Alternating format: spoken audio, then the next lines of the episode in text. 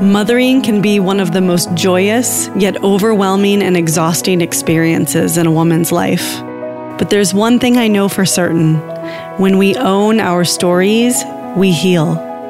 And when we lovingly hold space for another mama's journey, we receive one of the greatest gifts of this life knowing we are not alone. In this real, honest, and vulnerable conversation with mamas just like you and me, let's laugh and cry together as we lose ourselves and find our way through this wild ride called motherhood. Welcome to the Mama Love Podcast. Hello, beautiful mama, and welcome to the inaugural episode of the Mama Love Podcast. I'm your host, Rochelle Henry, and I'm so grateful you found your way here today. Now, before we dive into our very juicy content on mom shaming and how to weather our most intense emotional storms, I'd like to take a moment and share with you why I was inspired and compelled to create the Mama Love podcast. When my eldest son Jacob was born back in 2014, I was reborn as a mama. Of course, his arrival in our lives was no surprise, but we had no idea how having a child born with immediate medical and ongoing special needs would turn our lives upside down in the best possible way. Now, as I bumble my way through this parenting journey, I realize just how isolating, overwhelming, and exhausting mothering can be. How utterly delicious, necessary, and inconsistent sleep is. How easy it is to lose our sense of self as we take on this enormous role of caring for another human life. And how much relief can be found in one simple phrase uttered by a mama who has been there You are not alone through all the ups and downs, connecting with other mamas and hearing their stories is the one thing that has offered me the greatest solace, inspiration, and the feeling that I am indeed not alone in the universe.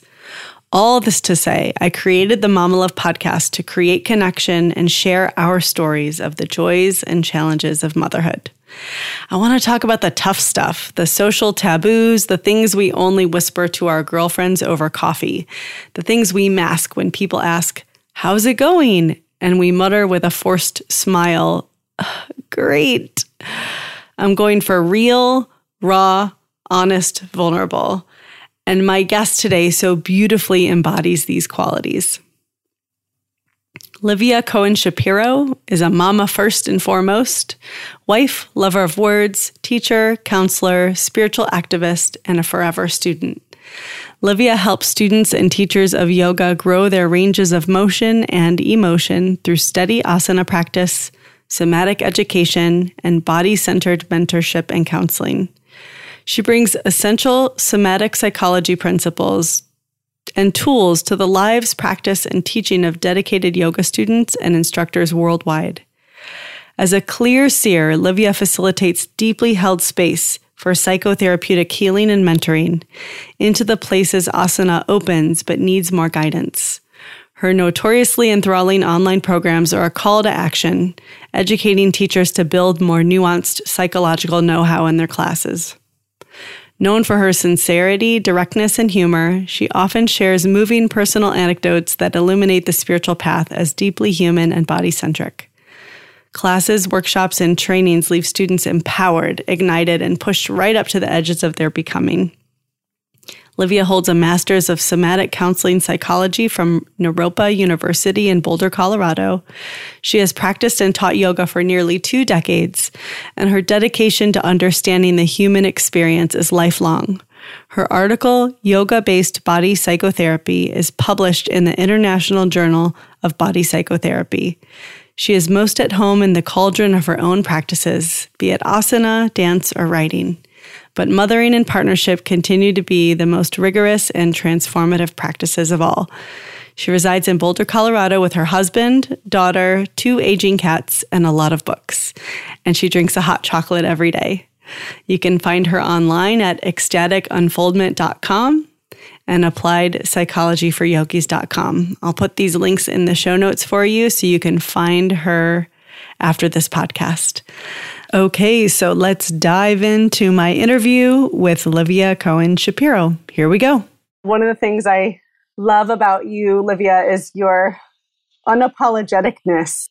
Just really being who you are out in the world and being expressed. And it's so inspiring and so refreshing to hear your voice shared. So I'm so happy that you're here with me today on the Mama Love podcast.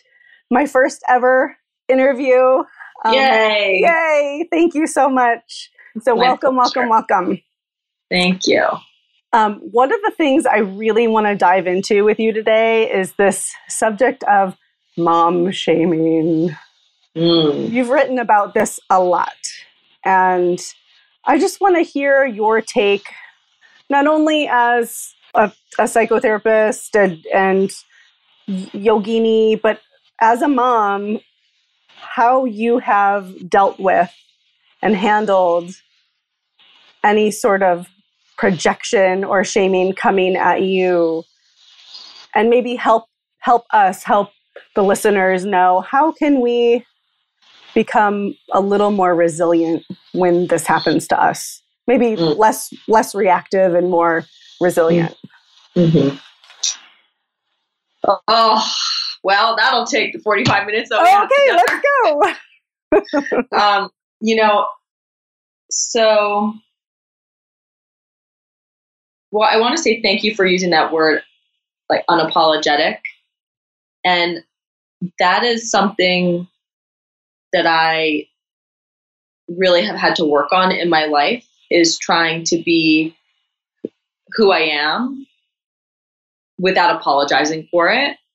And there's so many different like layers of to this or to that or you know and and really trying to face those introjects with dignity and and try to dismantle things and understand myself and then to just not apologize for those things has been really a lifelong practice and has become really important now that I'm a mom. And I think it's like it almost just got like intensified in that process of pregnancy and birthing and postpartum. Like, I don't really have time, energy, or patience to live in another way anymore.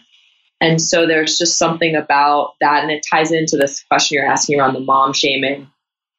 Um, like for me, living with a sense of my own dignity has become really important because I'm sure you can relate to like, you know, being a mom is super unglamorous and mm-hmm. really messy. And like you got puke in your hair and like bags under your eyes. And like it's just so like wretched in many ways that I'm like, and it's like and then it can be so beautiful and exquisite and i think that's really the dignity in it.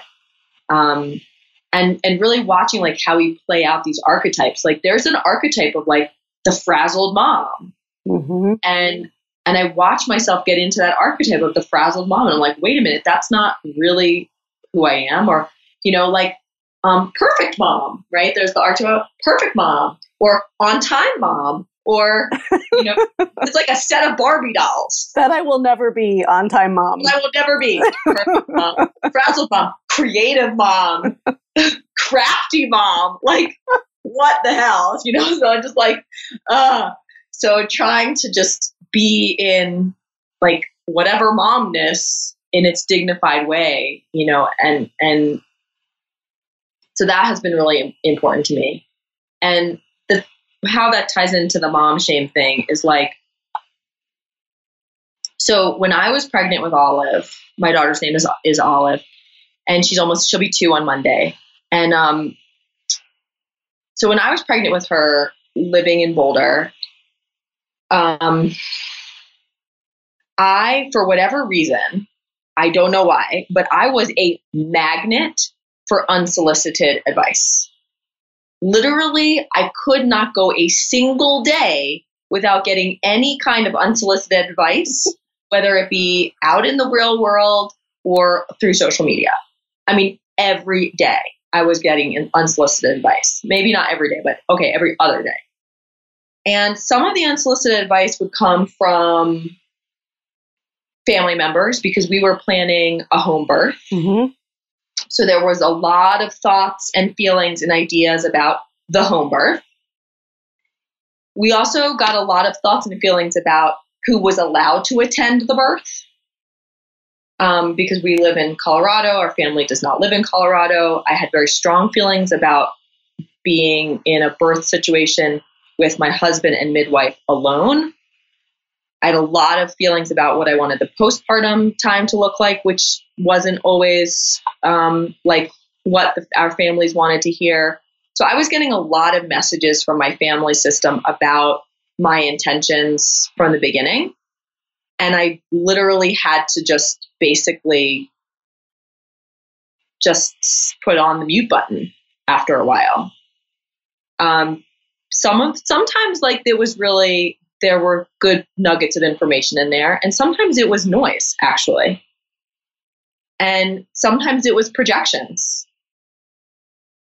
And what I came to understand, and and then well, let me just say this too, like, but it, I was also getting it from all different angles of my world. So I went to Naropa.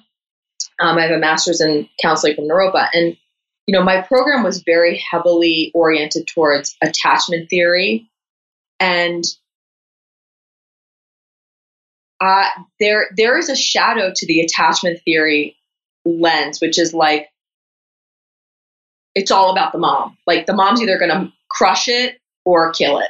Mm. And like, you know, we're either going to like ruin the kid or make them awesome. And how much and pressure does that put There's a lot of pressure. You? There was a lot of pressure. And and and a lot of like the new science around pre and perinatal psychology is like you know is the mom stressed is the mom this and, and so then i was like stressed about being stressed right i was like oh my god are my stress hormones stressing my baby out oh no i'm already so i already like was basically walking around feeling like ambivalent about being pregnant hmm. already and then like super freaked out. I'm trying to plan this home birth. I'm getting all these messages about like why or why why or why not I should have a home birth. And then I'm like stressed about being stressed, and I'm like, you know, a to- basically a wreck. And in my therapist's office, like freaking out, like I'm already failing at a mom because see, can't you see? I'm like sending all these bad hormones and messages to my baby, mm-hmm. and I already felt like a failure. And so there was that whole piece. And in Boulder, it's really interesting. Like there's a very strong home birth kind of contingent in Boulder, but it, there's also a very, and, and the majority is still very medical here. Hmm.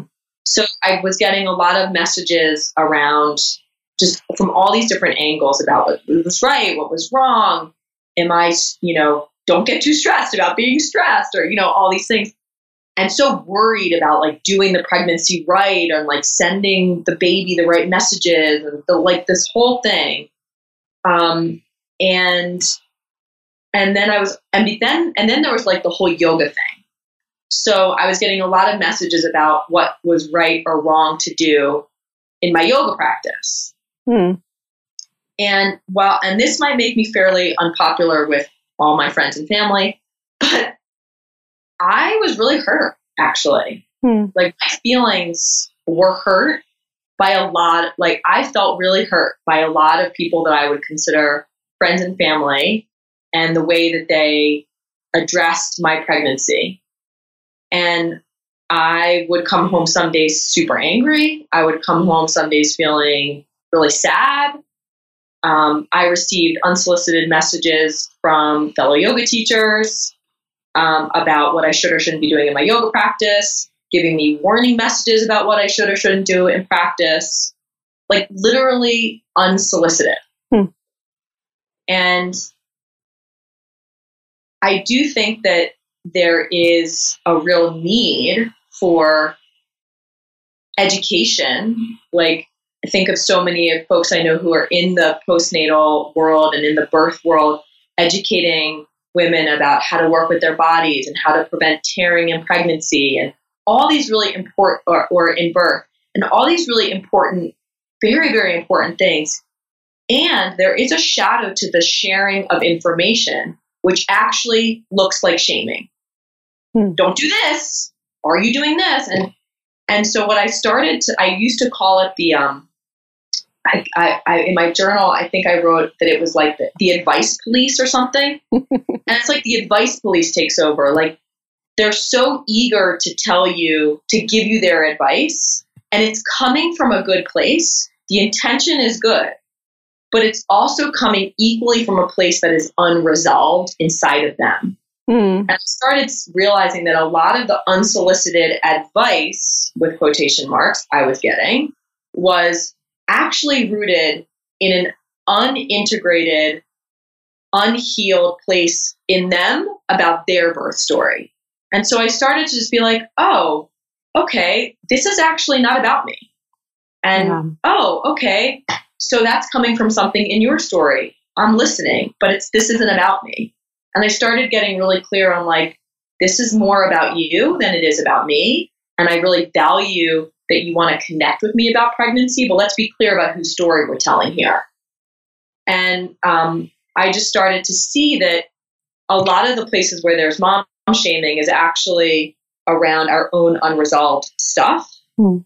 And it's not, and, and that's not intended to be like tisk tisk to another mom either, because there's no place for us. This is why I'm excited for your podcast. Like, there's no place for us to tell our birth stories. There's no place for us to talk about, you know, our fears. There's no place to talk about being stressed about being stressed. Like maybe it's happening in these very small pockets, mm-hmm. but in the bigger scheme of things, there's really no place for moms to dialogue amongst any with anyone really about the ins and outs of pregnancy, birth, and postpartum.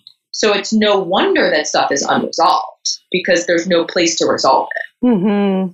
So um, a lot of the mom shame di- writings that I've done have come from actually me needing to resolve something, which is that I felt really hurt by people that I really trusted, and um, and I had to go through a process of realizing that it was actually about them and not me, and that that's okay. And my deepest hope is that we can actually change the paradigm by just talking about it more. Like, let's talk about your birth story. I got time. I got all the time in the world to talk about your birth story. That's fine. But don't tell me that I'm going to have the same one. So, right. like that.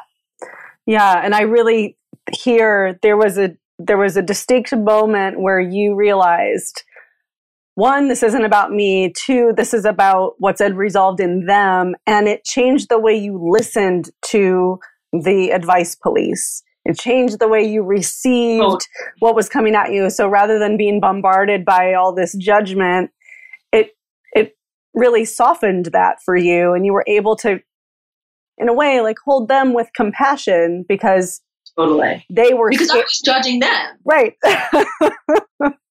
I was shaming them like, "Oh, I you know, and I and I realized, whoa, this is so much bigger than us. Actually, mm-hmm. the context of this is just like actually pitting us against each other because advice giving is a very power over di- uh, like paradigm right for in order to give advice one person has to have power the other person is receiving it and i don't like that model anymore now if i needed advice and I requested it and opened myself and said please come fill this cup, that's right. when the invitation is open. I think that's different than the unsolicited, basically penetration of mental something that's unrequested. Absolutely. And it's really, it's a model that's, it's just uncool with me. it's way bigger than us. It's just like pitting women against women. It's a patriarchal, di- you know, diagram. I'm not into it anymore. Mm-hmm. So it's way bigger than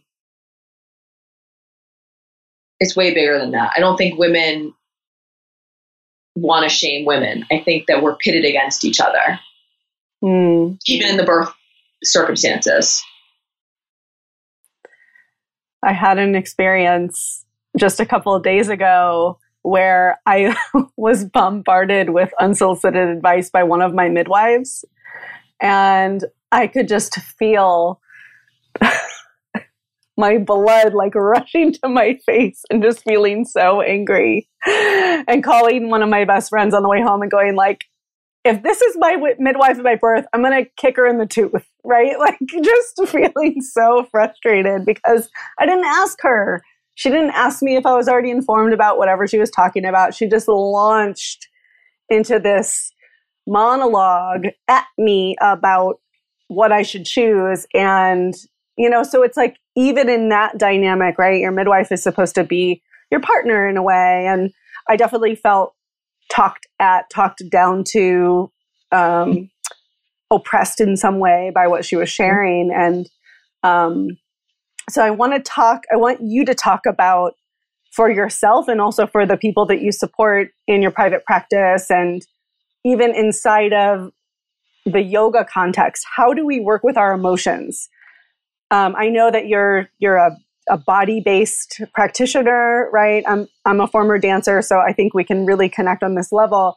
Mm-hmm. how could we channel when we have that anger response when we when we feel oppressed by all of these opinions and these judgments that are coming at us how can we work with those emotions so that we can transform them and use them for some higher good so mm-hmm. i just love to to hear your take on what you did and also how you support other people to work with some and especially anger and rage i feel like there's something in our culture where it's like not okay for women to be angry not right. okay to have rage i don't think i ever experienced rage until i had several months of no sleep and then I just snapped, right? Yeah. And there was so much shame on the other side. It was like a millisecond of rage and then yeah. oh, like I am a horrible, horrible human being, right? So anything that you want to share that can help us work with those those shadow emotions that maybe we've been stuffing down for decades that sure. bubble up inside of motherhood. Sure. Well, um,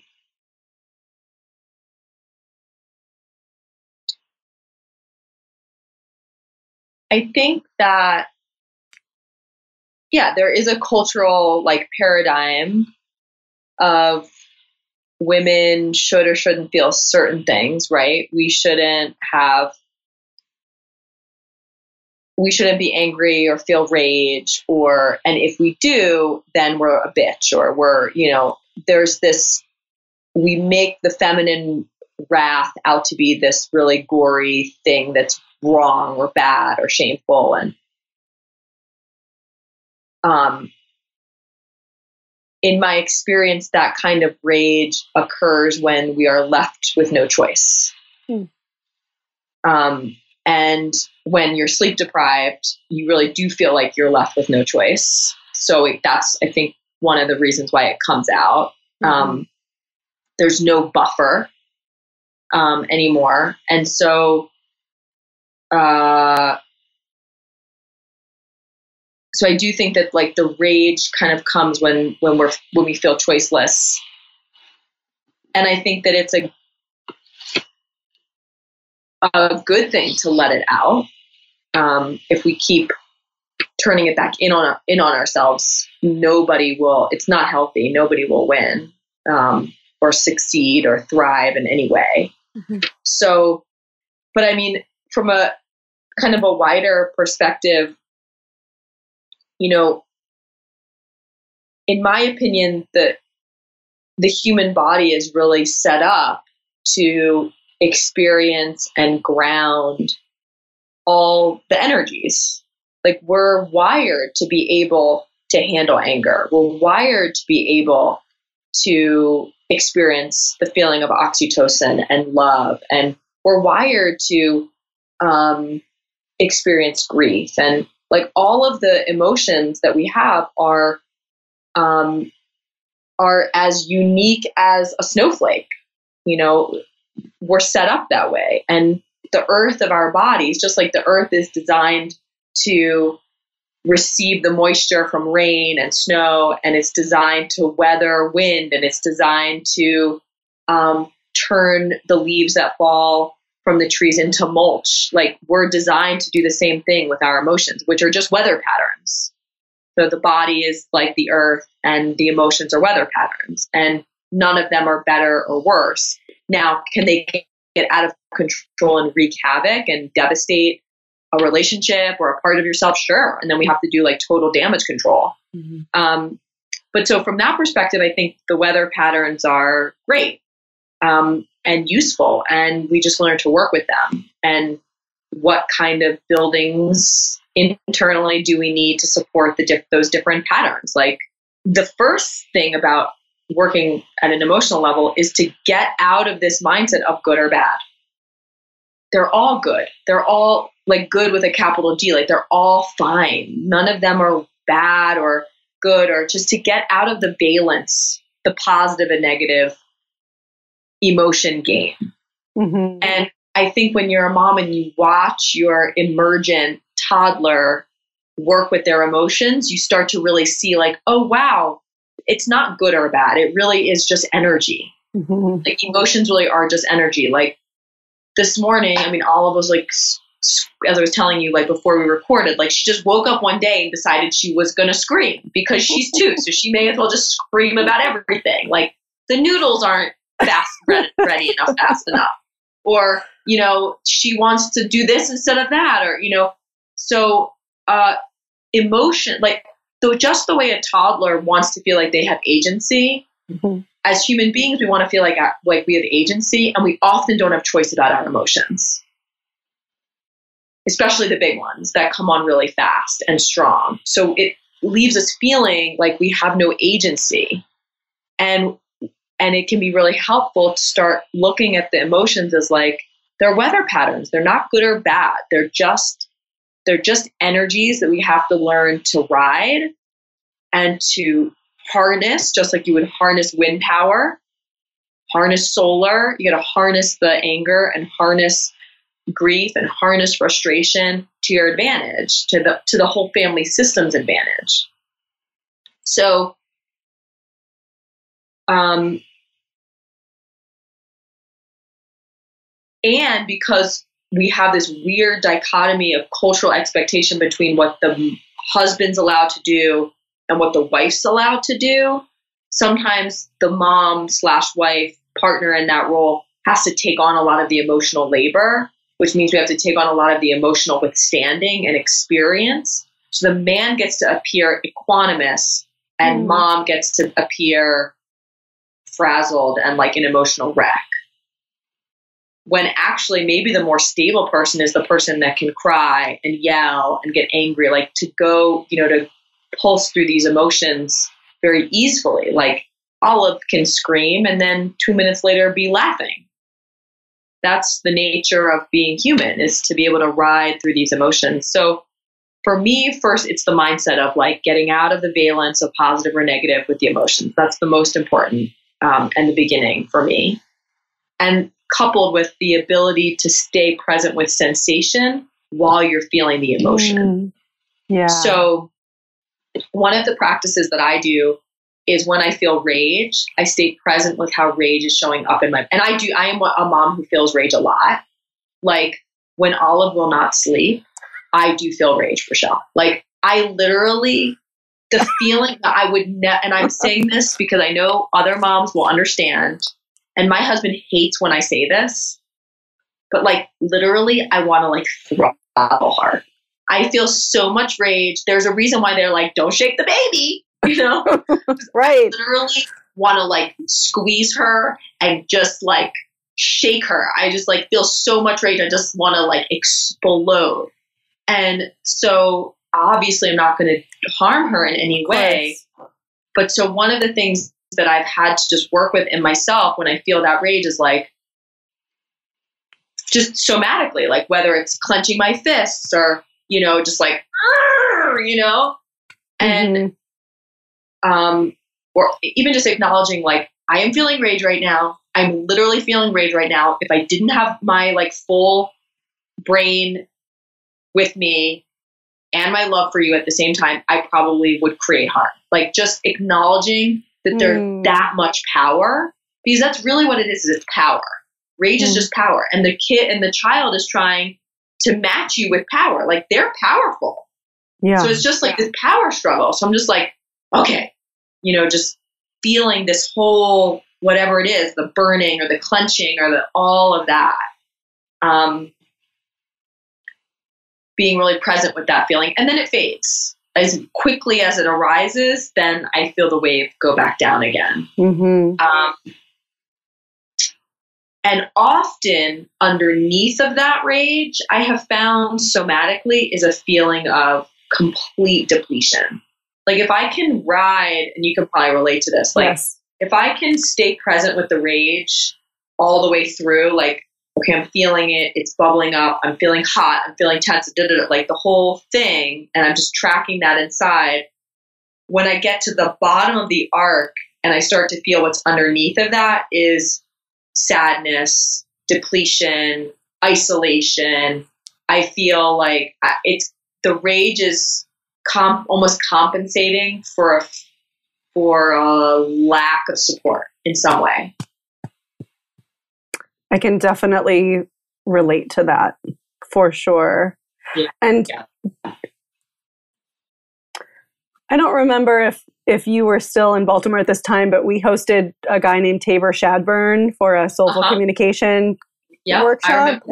and we we did a lot of you know staying with the body okay i'm feeling hot my armpits are sweating i i'm Totally. noticing i'm noticing my face is really really hot and i'm starting to shake right so so part of it is stay really staying present in the body and noticing what's happening to you physically as you're going through whatever the emotion is and then there's something to naming it, right? Go, I'm really feeling rage right now. I'm feeling a lot of rage, right? Just just being able to say it in a way helps it move through rather than I I- I'm resisting this or you might not even be saying that but like trying to stuff it down and stuff it down and then there's just this explosion Yeah. at some point. So in in a way it's um and I have this with my partner it's like there are certain emotions that he's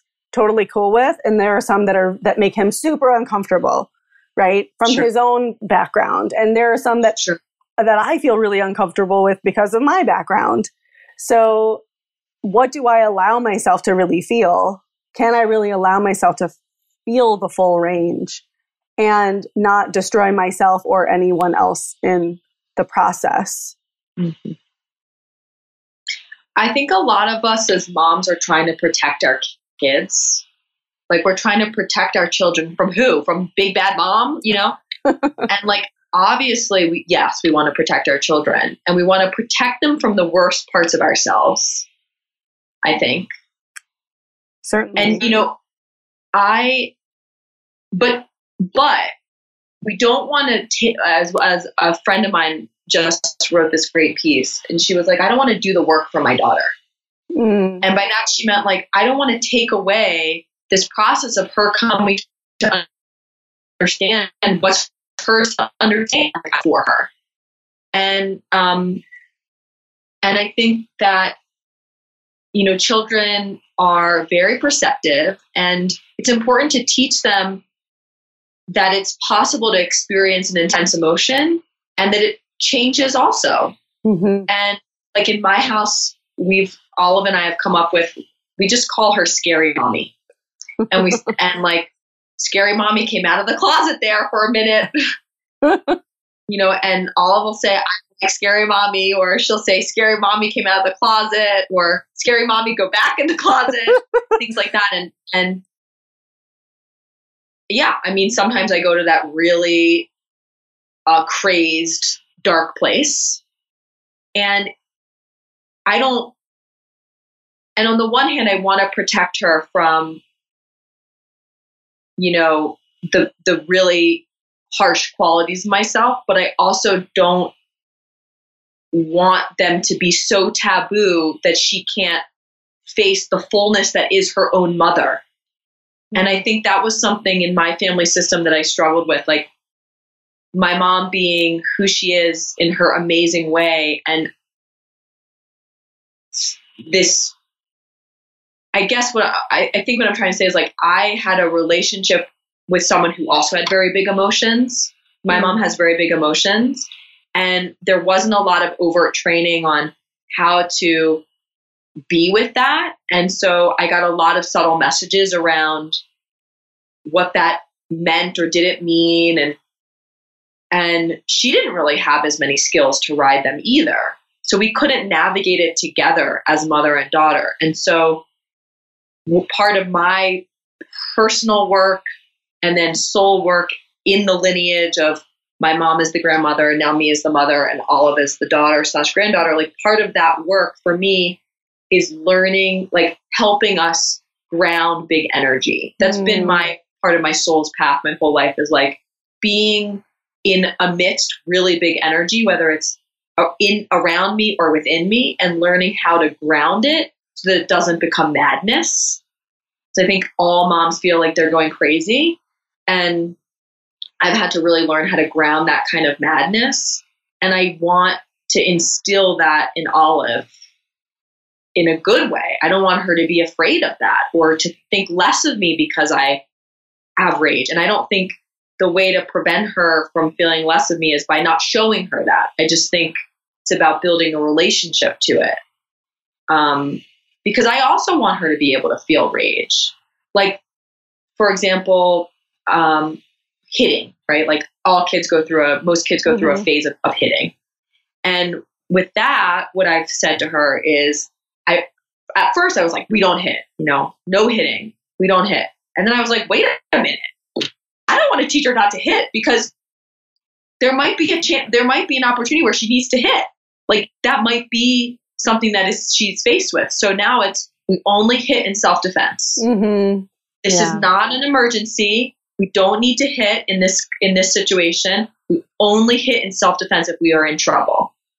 And she lives in a world where she might need to hit out of self defense. So I'm not going to raise a daughter who thinks that she can't hit. Sorry, I'm going to raise a daughter who's going to smack your face if you're, hmm. you know. Yeah, I really appreciate what you shared about the lineage, and I yeah. I can relate. I mean, I don't yeah. know how many other moms can, but what you shared about your your mom and you and your dynamic and not having all of the resources to fully navigate that together and now you're finding a way now that you are a mom mm-hmm. how can how can we in a way break this cycle and create something new. For ourselves and um, yeah i think i had many moments where i was absolutely terrified of my mother you know of of her big emotions and tried to find a way to make myself smaller or not express or feel as much um, in in response, right? Because I didn't want it to escalate. So inside of my mothering, I find that sometimes those big emotions come out in me, and then uh, you know, I I witness Jacob's reaction. He's a little energetic barometer. I mean, he could it's like he can walk into a room and if something's off in the room, he will fuss and cry. If everything is energetically cohesive in the room, he is happy as a clam. He's he's like a so I love that you brought up this metaphor of emotions like weather patterns, right? And then our children can be these little emotional barometers like, "Whoa, it's really windy in here. It's it's storming. i am getting some hail. You know, I need to take cover." So uh, in a way, it it does remove that shame for whatever we're feeling and the good and the bad, and just having the feelings be neutral. And like we check our, our app on our phone, like what's the weather going to be today? How do I need to dress for today? We can go inside and check our own internal weather app and go, okay, it's a little stormy in here today. How do I need to support this body to move through this yeah. this weather pattern. Yeah, and that's I think, brilliant. Like, I think, and I love like you use the word resiliency, and I think that one of the ways we build resiliency is about being, um, uh, like being able to ride these patterns and find places of repair where there might have mm-hmm. been a rupture and um, you know, there's always like, I don't think anyone gets out of mothering without making big and small mistakes. And, uh, and, and so if we can just continue to be in a relationship where we're repairing with our kids, saying I'm sorry, being honest, um, and I don't mean repair as in compensate for, like repair is not compensation. Repair is like honesty that breeds understanding and then resiliency. Mm. You know, it's not this like, oh, I made you feel bad. Let me like buy you a toy, Right. or or like over give to you in some way. It's like, let me hold my boundary and be honest with you, and let's find a place of connection. So that's what I mean by repair, and I think that's something that I, you know, want to instill um, in Olive really deeply and um, you know my mom didn't have the same skill set that i've been working on developing. Like i'm not mad at her. I feel like gosh i wish we had other skills earlier on. So um,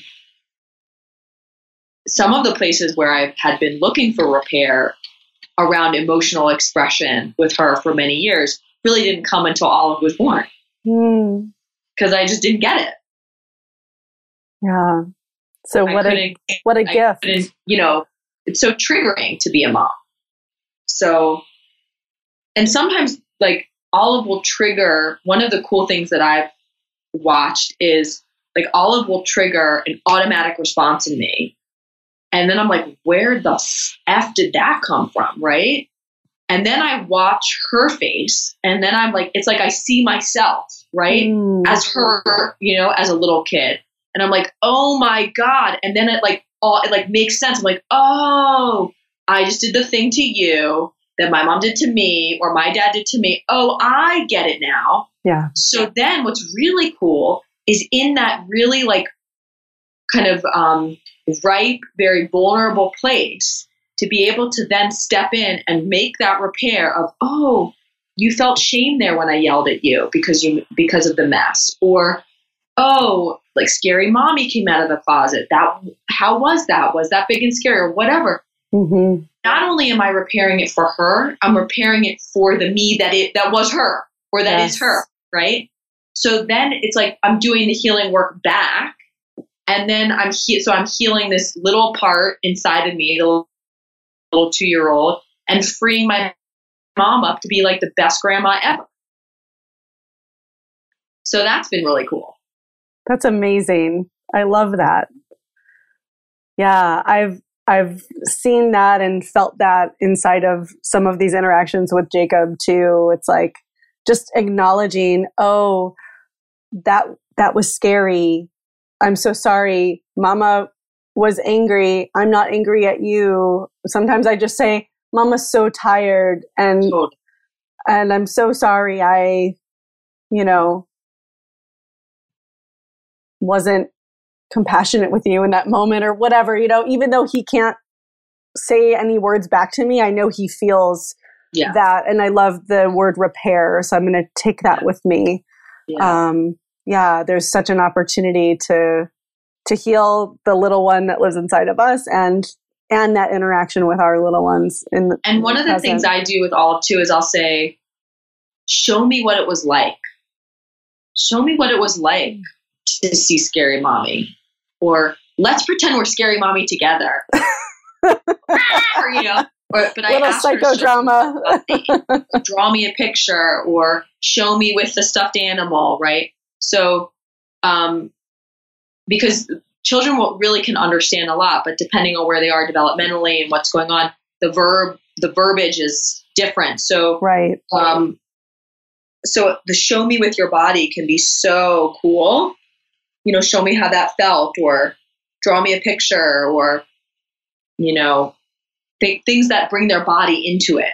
Yeah. Then they're getting the training, the like the the somatic training linked with the emotions from a really early age, which I don't think we, probably really got. Yeah. No, I love that. That is such a great tool. I'm definitely going to put that in my toolbox. Mm-hmm. Um, well, Livia, I, I know we need to complete Yeah. for today. Um, thank you so much. It's so great to Thanks connect with you me. and sharing your wisdom. I want to have you on again. Cool. Yeah, and we can Anytime. we can jam on some other really hot juicy topic. Anything. Awesome. Anything. Well, um yeah, you're an amazing mom and an amazing woman and an amazing human and I'm so grateful to know you and and share your brilliance with the world. Hmm. Thanks for having me. And I just wish you such good luck in this endeavor. I think we really can't have enough spaces for this. Um, so I think yes, yes, a thousand times yes. Okay, wow. How amazing was that? I am feeling so deeply held and gotten by this conversation. And since we're on the topic of mom shaming, I want to come clean about something. These first six interviews I recorded were done months ago.